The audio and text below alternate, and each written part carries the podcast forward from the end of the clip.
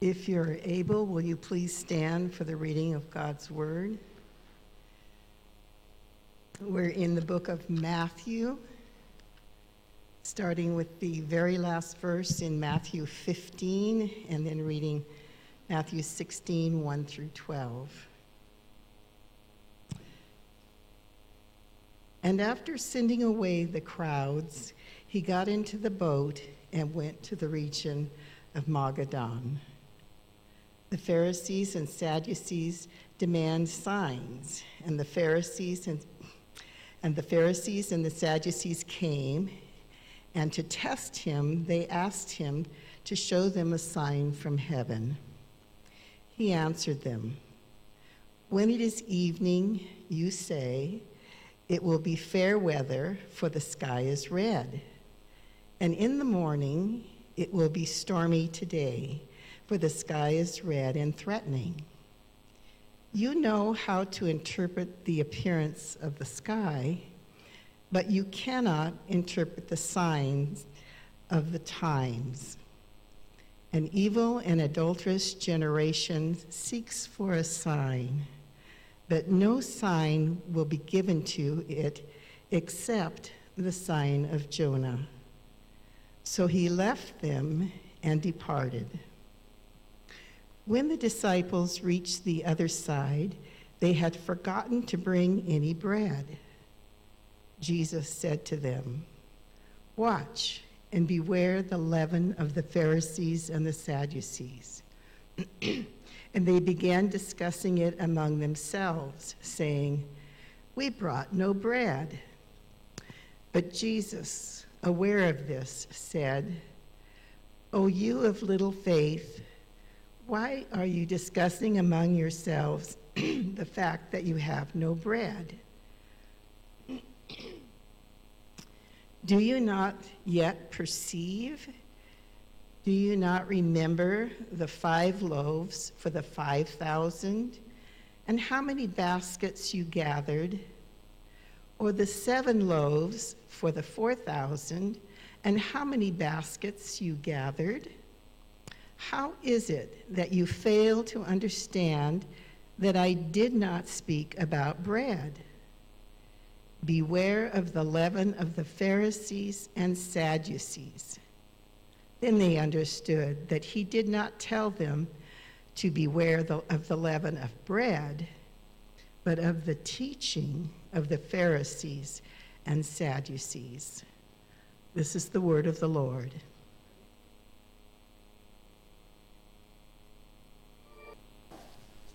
This morning we will be there in Matthew uh, 16 mostly. Um, over the last eight years or so, I've had the special privilege of being able to teach my three oldest kids how to drive.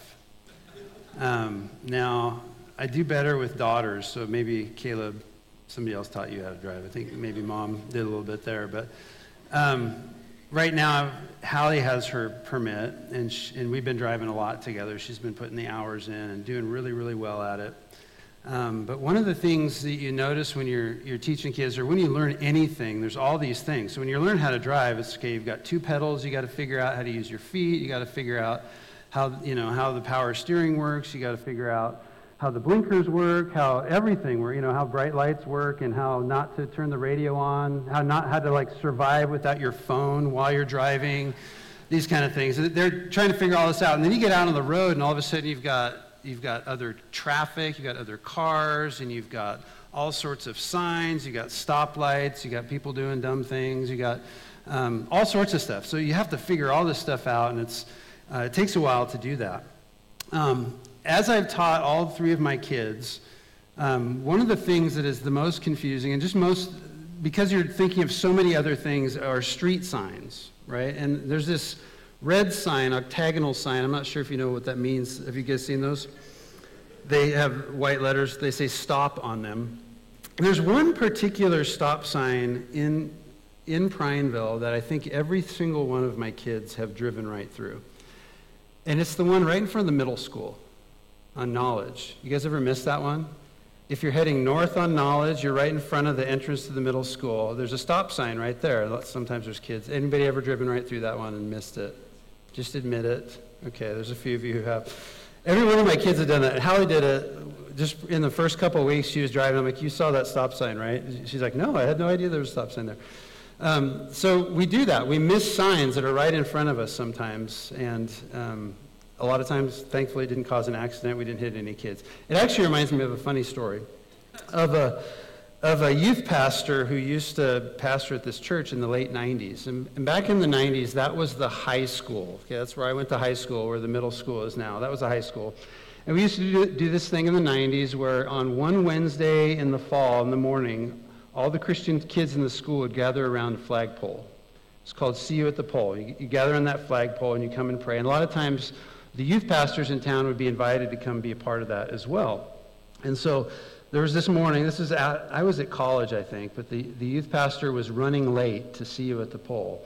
So there are all these, kids, all these Christian kids around the pole in front of the high school ready to pray, and the youth pastor is running late, and he comes tooling down that road, blows right through the stop sign, and there's a cop sitting there.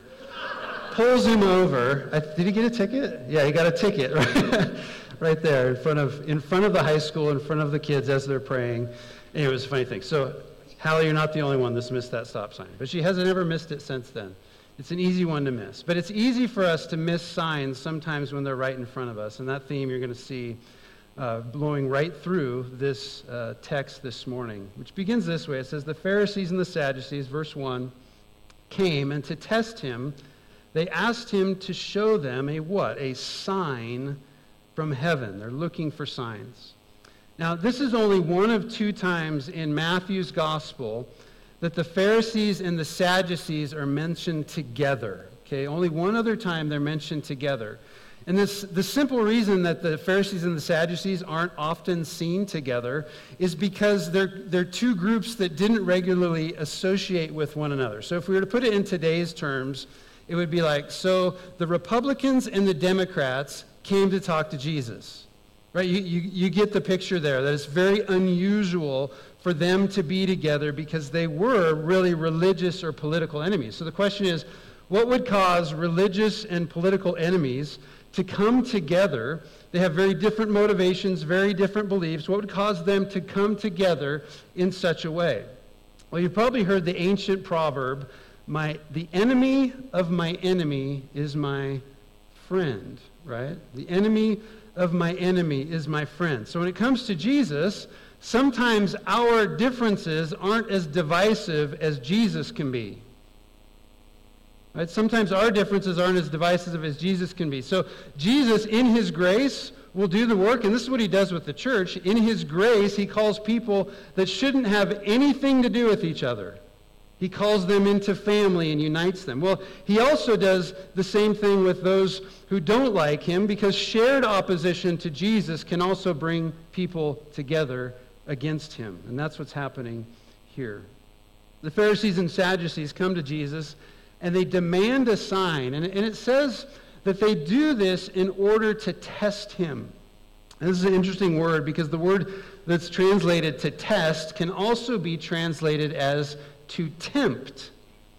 It just depends on the context that you find it in. So, in certain contexts, testing and tempting are such close ideas that they're really two sides of the same coin. They're virtually interchangeable. So, for instance, if you'll turn with me back to Matthew chapter 4, and I know we did this last week, but we're going to do this again.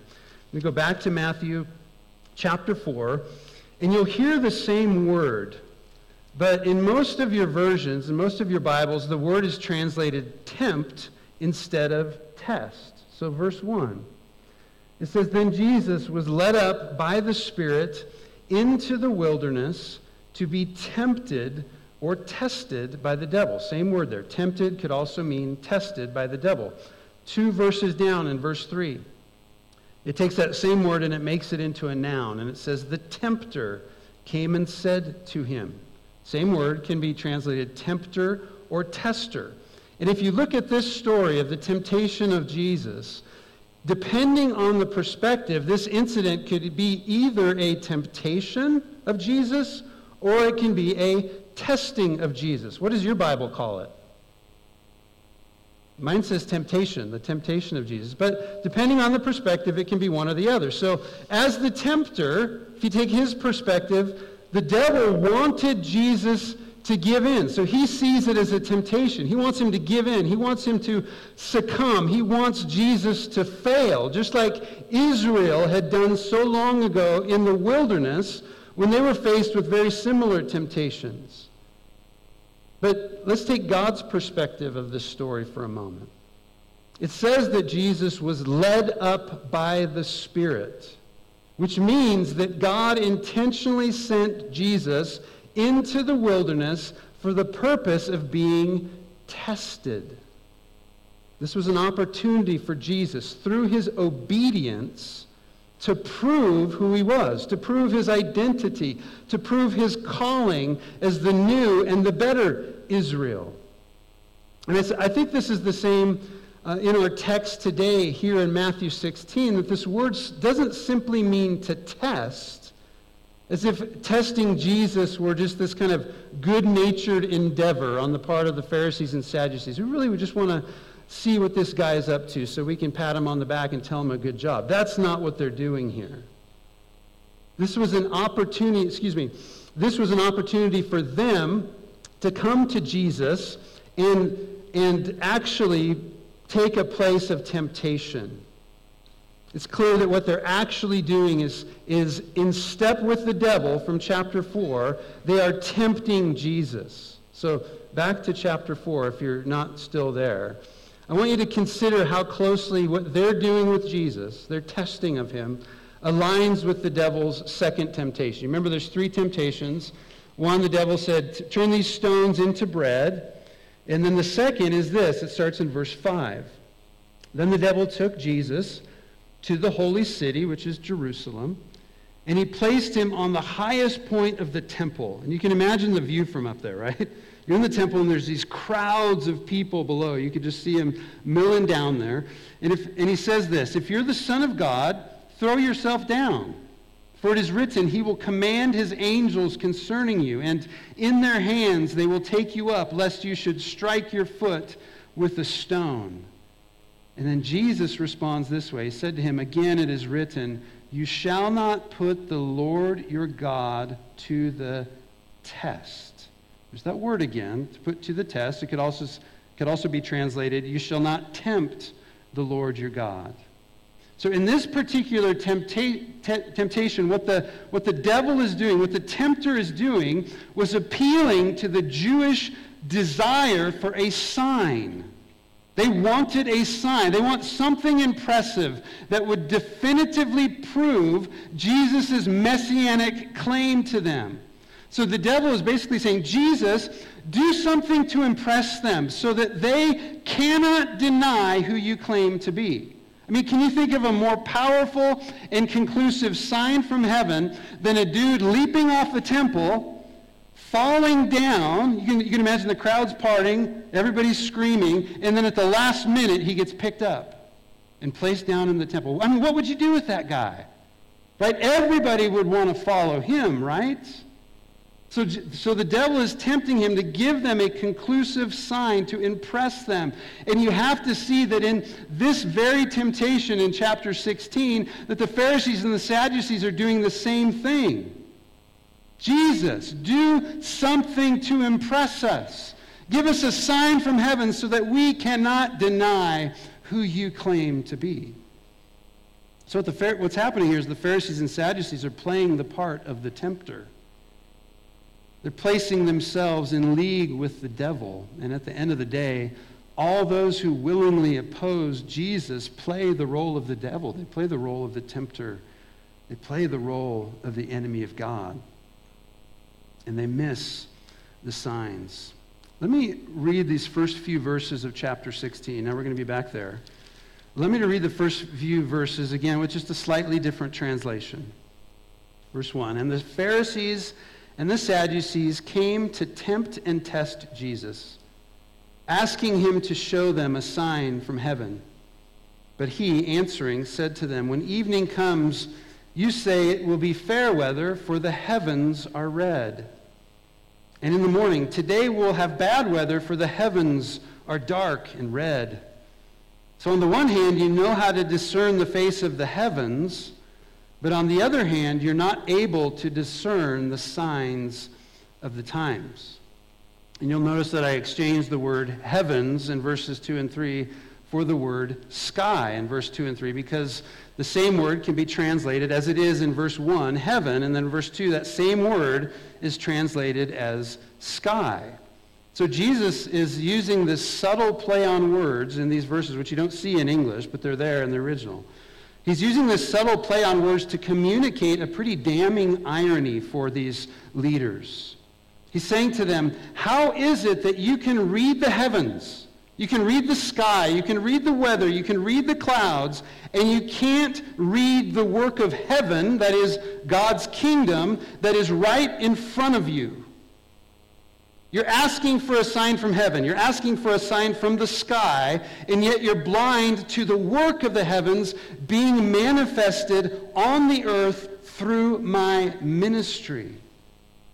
So, so the, the, Pharisees and the Sadducees, they could see the underside, the bottom side of the sky. All they could see were the clouds, but they refused to look past the clouds. They refused to really look at heaven. And they couldn't see the realities of the kingdom of heaven that had broken into the earth in the person and in the work of Jesus. So in Jesus' ministry, the power of heaven was being clearly manifested on the earth in obvious, undeniable ways, but they refused to recognize it. They refused to accept it. They had no idea what God was up, up to in the heavens, so they couldn't recognize what he was up to on the earth. These were the signs of the times that they were unable to see. It was the very power of heaven in Jesus as he was going around and healing the sick, as he was allowing blind men to see, as he was giving hearing to the deaf, as he was cleansing lepers, as he was raising the dead, as he was feeding the multitudes. This was the work of heaven on earth, and they couldn't see it. And I think it's a worthwhile exercise to ask yourself a similar question. Do you recognize the work of heaven on earth? Or are you regularly demanding something from God? Demanding a sign from God, demanding a move from God, demanding an answer to prayer?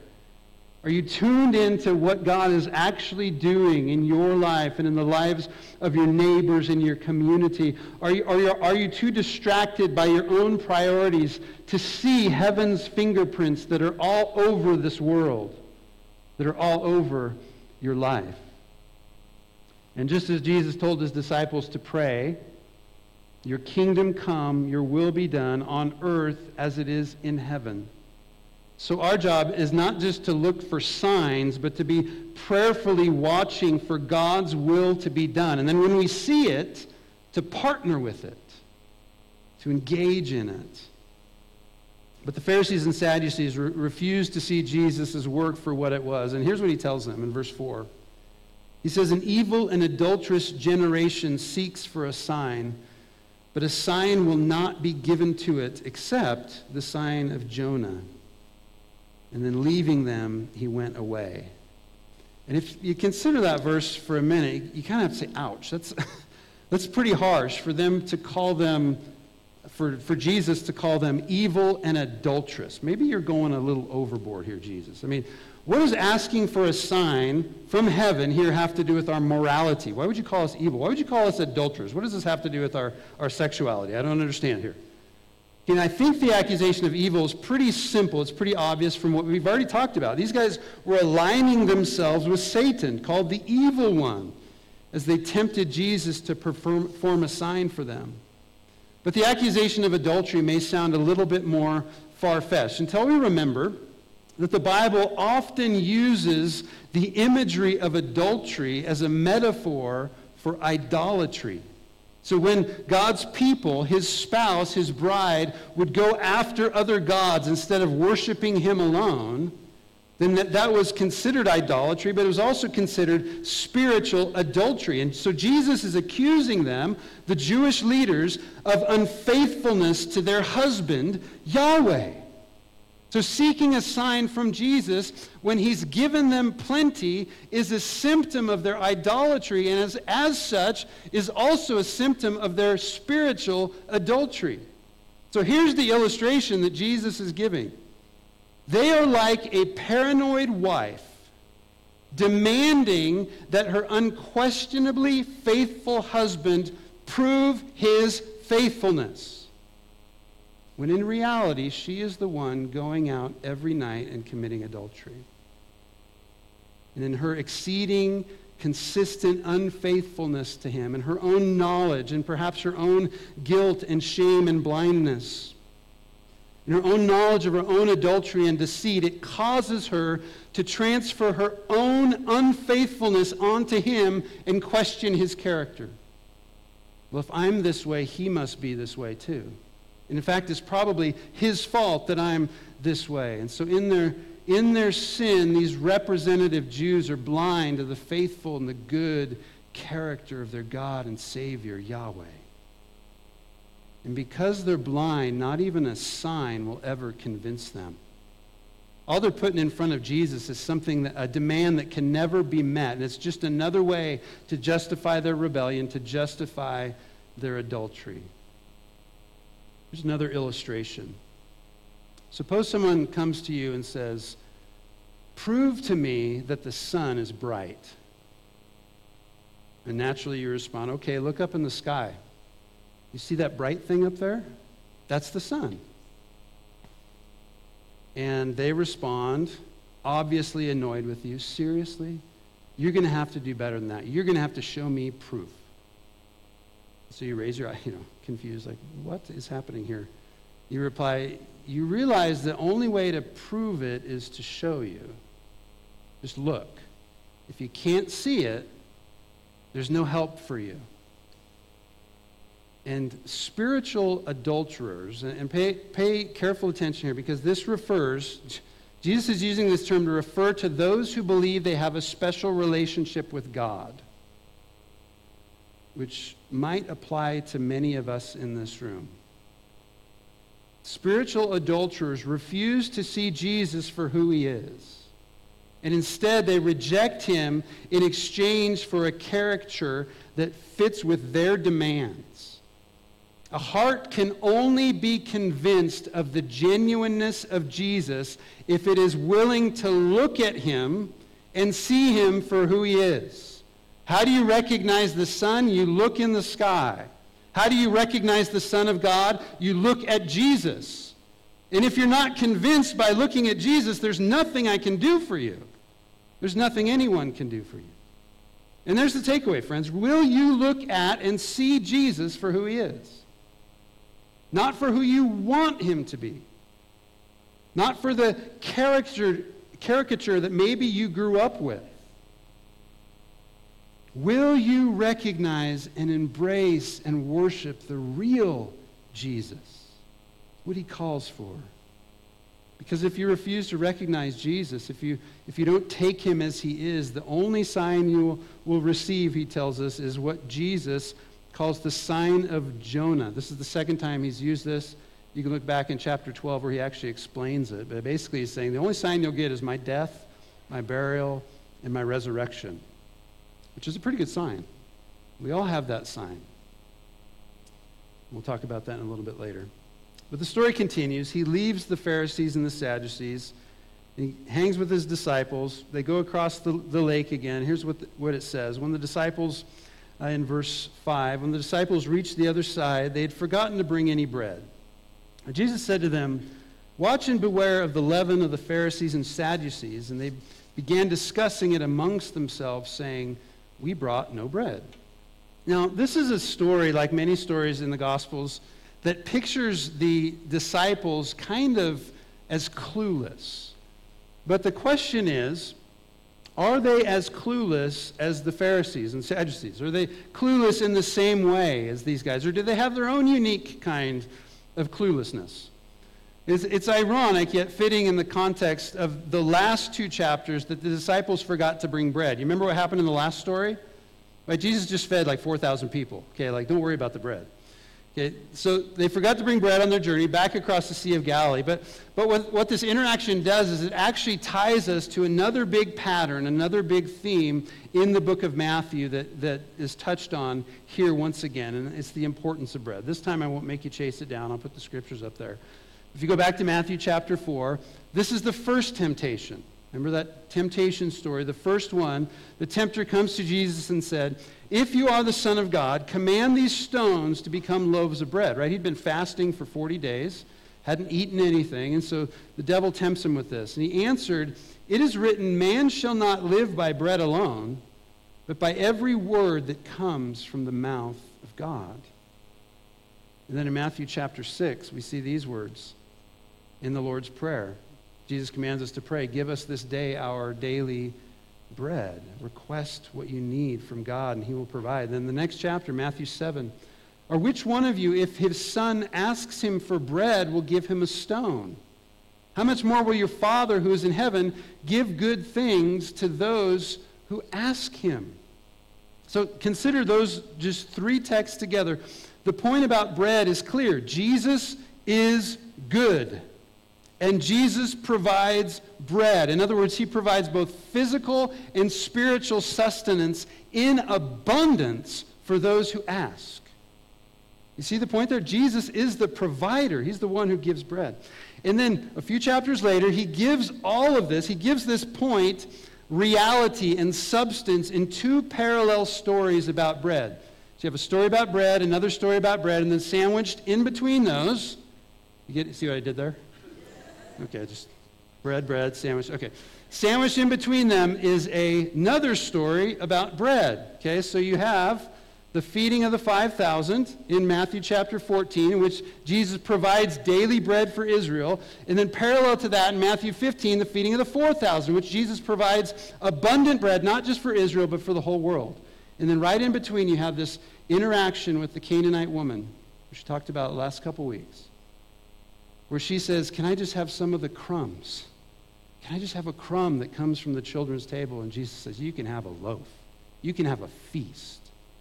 And he gives her exactly what she asks for in his abundant provisional grace to her. I love those how those stories fit together. Again, the point Jesus is good. He provides bread, both physical and spiritual sustenance, in abundance for those who ask. Now, remember that when all this is happening, all, the, all this teaching is going on, all these stories are happening, Jesus is feeding multitudes, he's, he's, he's uh, meeting the needs of this Canaanite woman. Remember that the disciples are there, right? They're watching, they're interacting, they're handing out bread and, and fish at these, at these big parties that Jesus is throwing.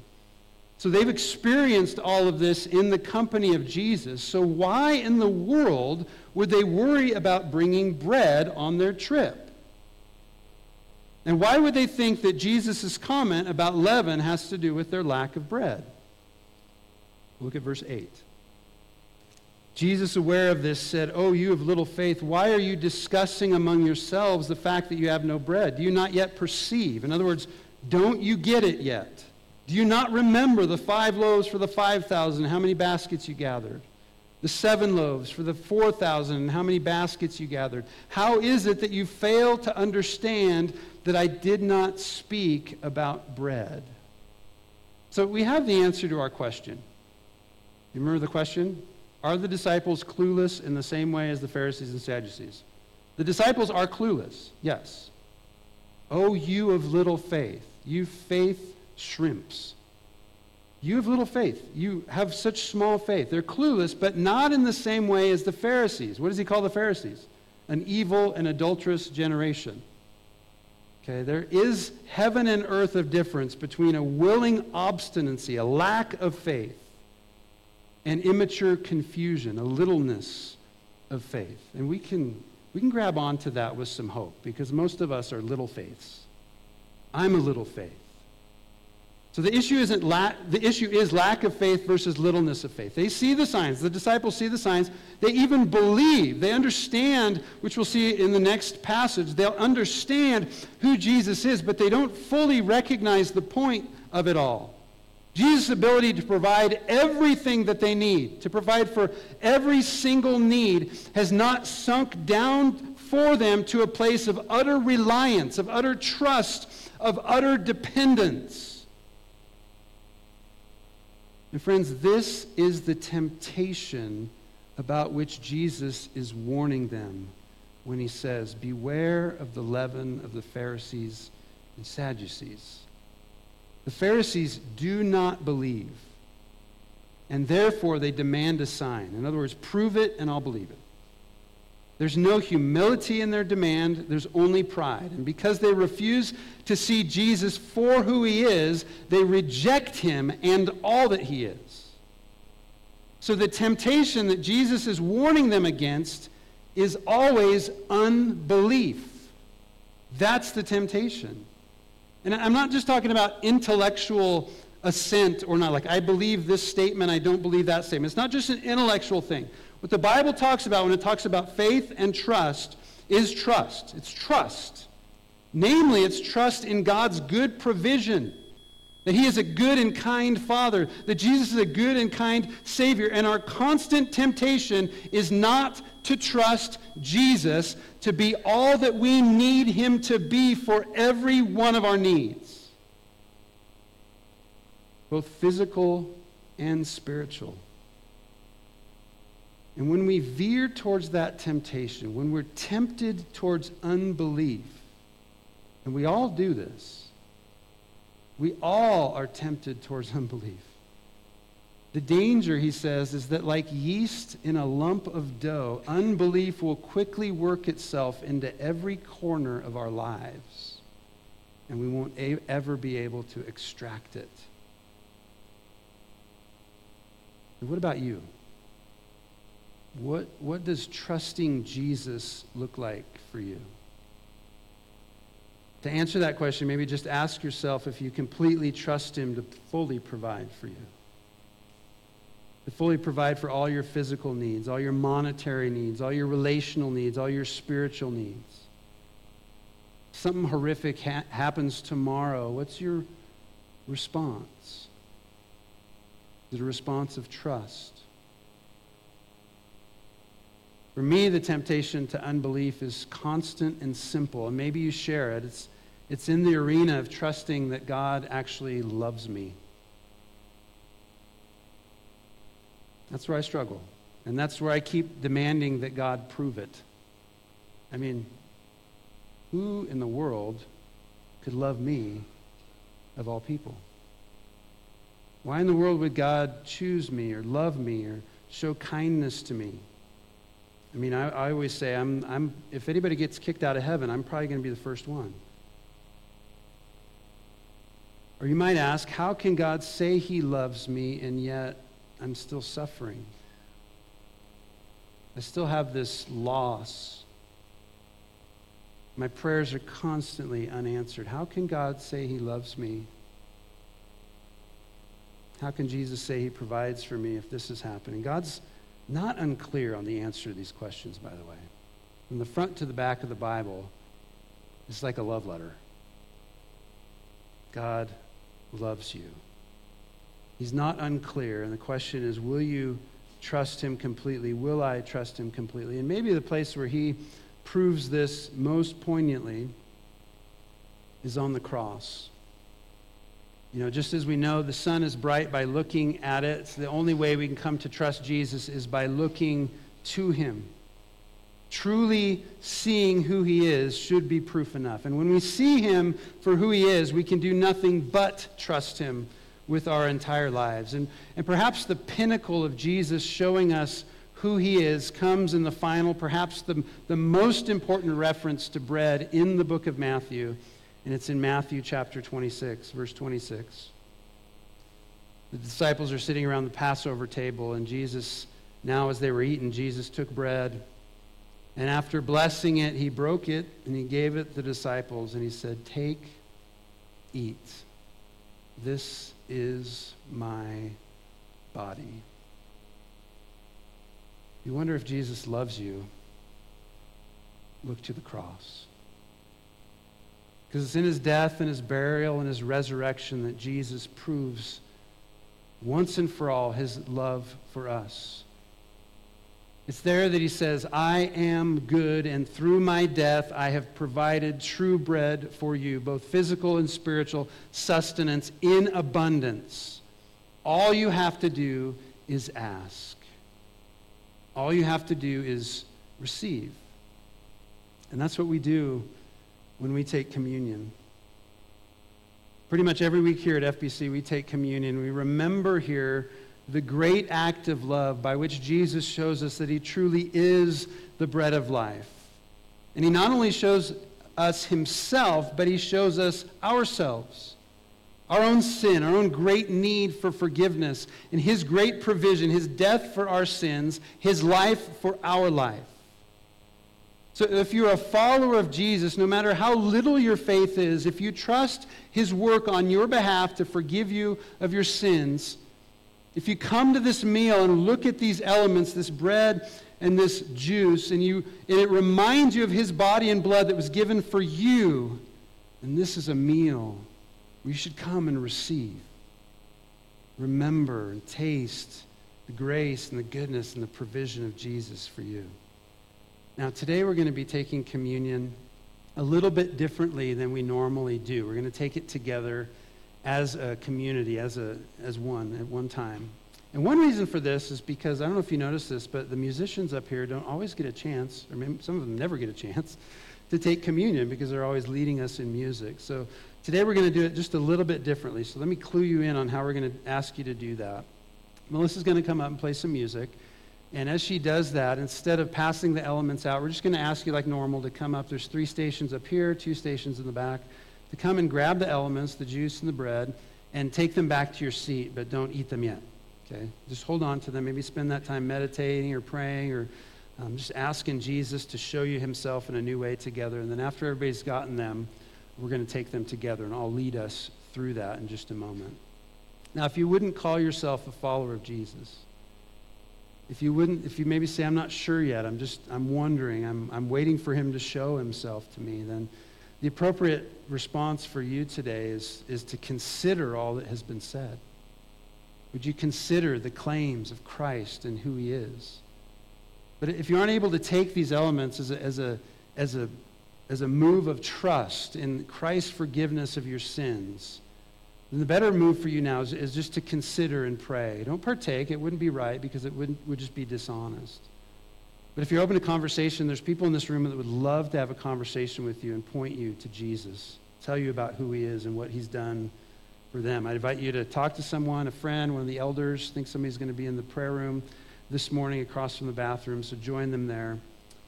But let's all come if you pray with me.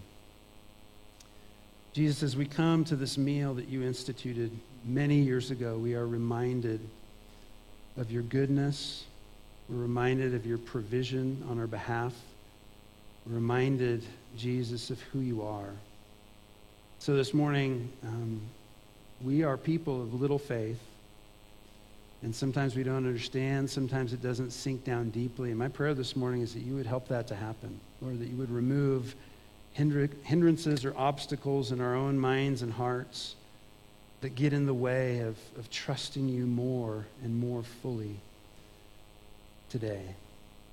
So, Jesus, show us yourself. You are the provider, you're the sustainer, you are the bread of life. We love you. We're grateful for your death on our behalf, for the forgiveness of sins that you offer to us because of that. And so this morning, Lord, we come, we partake, and we look to you. In your name, amen.